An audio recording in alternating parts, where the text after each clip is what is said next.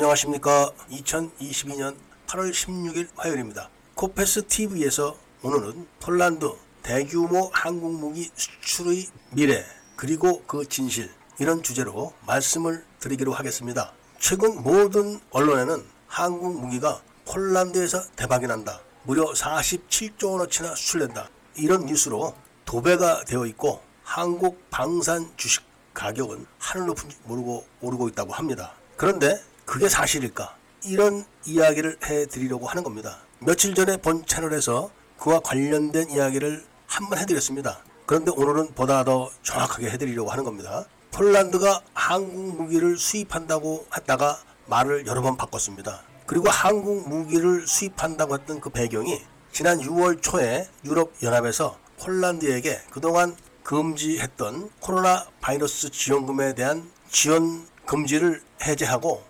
지원금을 지출하겠다 이런 보도를 한국 언론에서 보도를 한 다음에 급속도로 또 무기를 도입하겠다는 말을 뱉기 시작했습니다. 그런 보도는 신속하게 한국 언론들이 했는데 수일 전에 유럽 연합에서 폴란드 지원금에 대한 계획을 다 철회를 하겠다 이런 발표를 했습니다. 그리고 폴란드 여당 대표가 폴란드는 유럽 연합의 지원금을 포기를 한다 이런 발표를 했습니다. 폴란드는 공산주의 체제에서 민주주의 체제로 전환하면서 유럽 연합이 요구하는 개혁을 하기로 약속을 했고 그 개혁이 이행되면은 유럽 연합은 폴란드에 상당한 금액의 코로나 바이러스 지원금을 지원했던 것을 지원하고 그리고 개혁에 대한 개혁 지원금을 지원하기로 보장을 한 겁니다. 그런데 한국과 독일 그리고 폴란드가 간첩의 나라입니다. 한국에도 엄청난 간첩들이 활동을 하고 있지만 독일도 통일을 할 때 간첩 청산을 못해서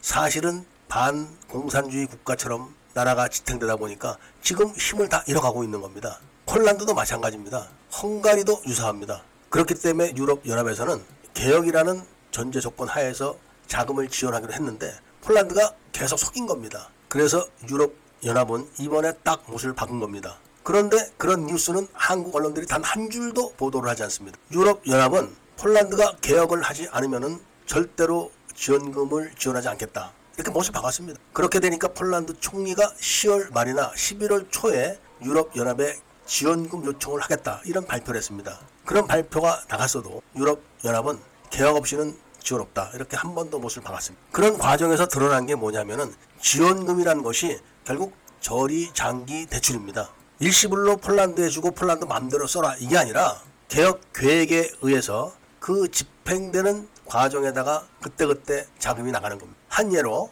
어린이 보육시설에 대한 개혁도 코로나 지원 보상금으로 나가는 겁니다. 그런데 이게 중단됐기 때문에 지금 4만 7,500개의 어린이 보육소가 문을 닫아야 된다고 합니다. 그런데다가 폴란드 경제 체제가 프랑스와 독일의 하청 생산 경제 시스템입니다. 마치 한국이 1960년대, 70년대에 일본의 하청 생산 기지 역할을 했던 것과 똑같은 겁니다. 그 당시에 한국은 미국 원조라도 있었습니다. 그런데 폴란드는 경제 전체가 프랑스와 독일의 하청 생산으로 유지되고 있는 그런 시스템이기 때문에 임금이 아주 저렴하기 때문에 고등교육을 받은 사람들이 전부 다 해외로 빠져나가고 있는 그런 실정입니다. 그래서 이번에 현대가 빨리 지원을 해주지 않으면 폴란드에 있는 방산 회사, 기갑 장비를 생산하는 회사가 곧 도산을 한다고 합니다. 이런 실정인데 온갖 속임수를 유럽 연합에다가 부려다가 결국은 된소리를 맞은 것이고 그런 속임수를 한국과 같이 지금 꾸미고 있다가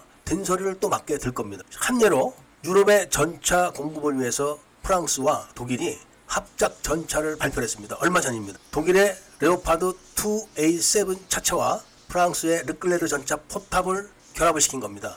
이거를 유럽에 공급하기 위해서 개발을 끝냈는데 갑자기 폴란드가 한국의 K2 전차를 천 대를 도입한다 이런 발표를 한 겁니다. 그런데 처음에는 한국군이 사용하고 있는 K2 흑배 전차는 도입 안 한다 이런 결론을 내렸었습니다. 왜냐하면 한국군이 사용하고 있는 K2 흑배 전차는 한국산 엔진에다가 독일 기어박스를 결합시킨 파워팩을 사용하고 있고 능동 방어 시스템과 통신 시스템이 완벽하지 않다. 그래서 우리는 도입하지 않겠다. 이렇게 이야기를 하고 미 해병대가 치장하고 있는 M1A1 구형 중고 전차를 116대를 도입을 하고 독일의 레오파드 2A4 44대를 요청을 했었습니다. 그런 와중에 갑자기 한국에서 7월 27일 날 폴란드와 중대한 무기 도입 계약을 한다. 이런 발표를 했었습니다. 그것은 한국 무기 전체 도입에 대한 총괄 계약입니다. 그리고 지금 개별 계약을 진행하고 있는 와중에 유럽 연합에서 모든 지원금을 중단한다. 이렇게 발표를 한 겁니다.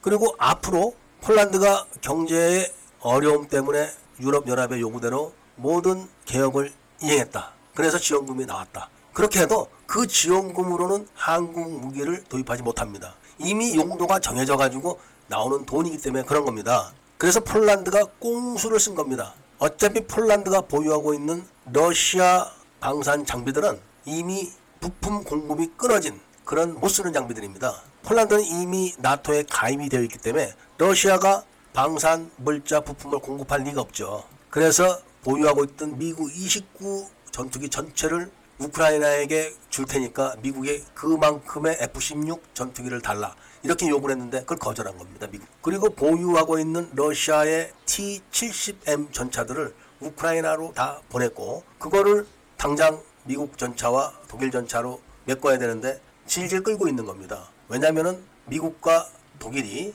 폴란드의 속셈을 모르지 않기 때문에 그런 겁니다. 그래서 영국은 전차 중대들을 폴란드에 보내서 직접 근무를 대신해주고 있- 여기에 똑같은 간첩의 나라 한국이 가세를 해가지고 급하게 뭐를 막 서둘러서 하는 것처럼 해가지고 돈을 타내려고 했는데 유럽 연합에서 딱 제동을 걸어버린 겁니다. 유럽 연합이 대출해주는 돈은 무기 도입 대금이 아닙니다. 그런데 그런 대출금을 한국 무기 사라고 놔두겠습니까? 여기에 대해서 지금 주식을 산 사람들은 폴란드가 최전방 국가이기 때문에 무기를 도입을 해야 되기 때문에 어차피 폴란드가 우크라이나에 보낸 장비들에 대해서는 도입을 할 자금을 줄 거다. 이렇게 강변하고 있지만 다 보유 중이거나 치장 중인 중고 군 장비를 줄 겁니다. 신용 장비를 줬다가는 군사 기술이 다 러시아나 중국으로 유출될 거를 뻔히 알기 때문에 그런 겁니다. 서방 진영의 리더 국가들은 그 정도는 다 알고 있습니다. 따라서 한국의 방산 무기들이 폴란드로 수출되는 것이 미래가 밝지는 않다. 이런 거를 다시 한번 말씀을 드리는 겁니다. 특히 전차는 이미 20년이나 된 그런 기술이고 경전투기 FA50도 부품이 단종된 것이 상당히 많습니다. 그게 모두 다 핵심 부품입니다. 그리고 개량도 암만 나와 있지 승인이 나지도 않았습니다. 그리고 개량 시기가 이미 도가됐기 때문에 개량안이 승인된다 하더라도 2032년이 지나야 됩니다.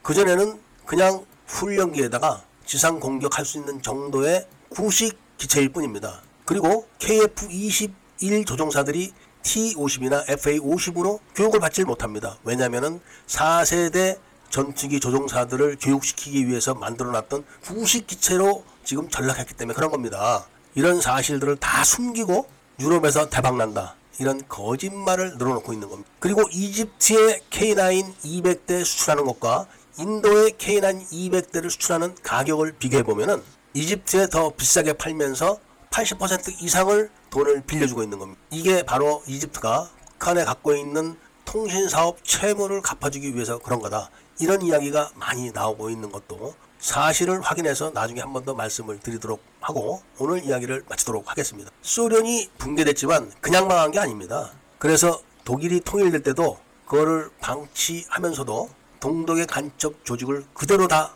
숨겨놓은 겁니다. 그래서 지금 독일이 계속 힘이 빠지고 있는 것. 폴란드와 한국 다르지 않습니다. 그런 점을 말씀드리면서 오늘 이야기를 마치겠습니다. 애국 시민들과 밀매분들께서는 구독을 꼭 해주시고 좋아요와 알림 설정을 부탁드리면서 이야기를 들어주셔서 감사드립니다.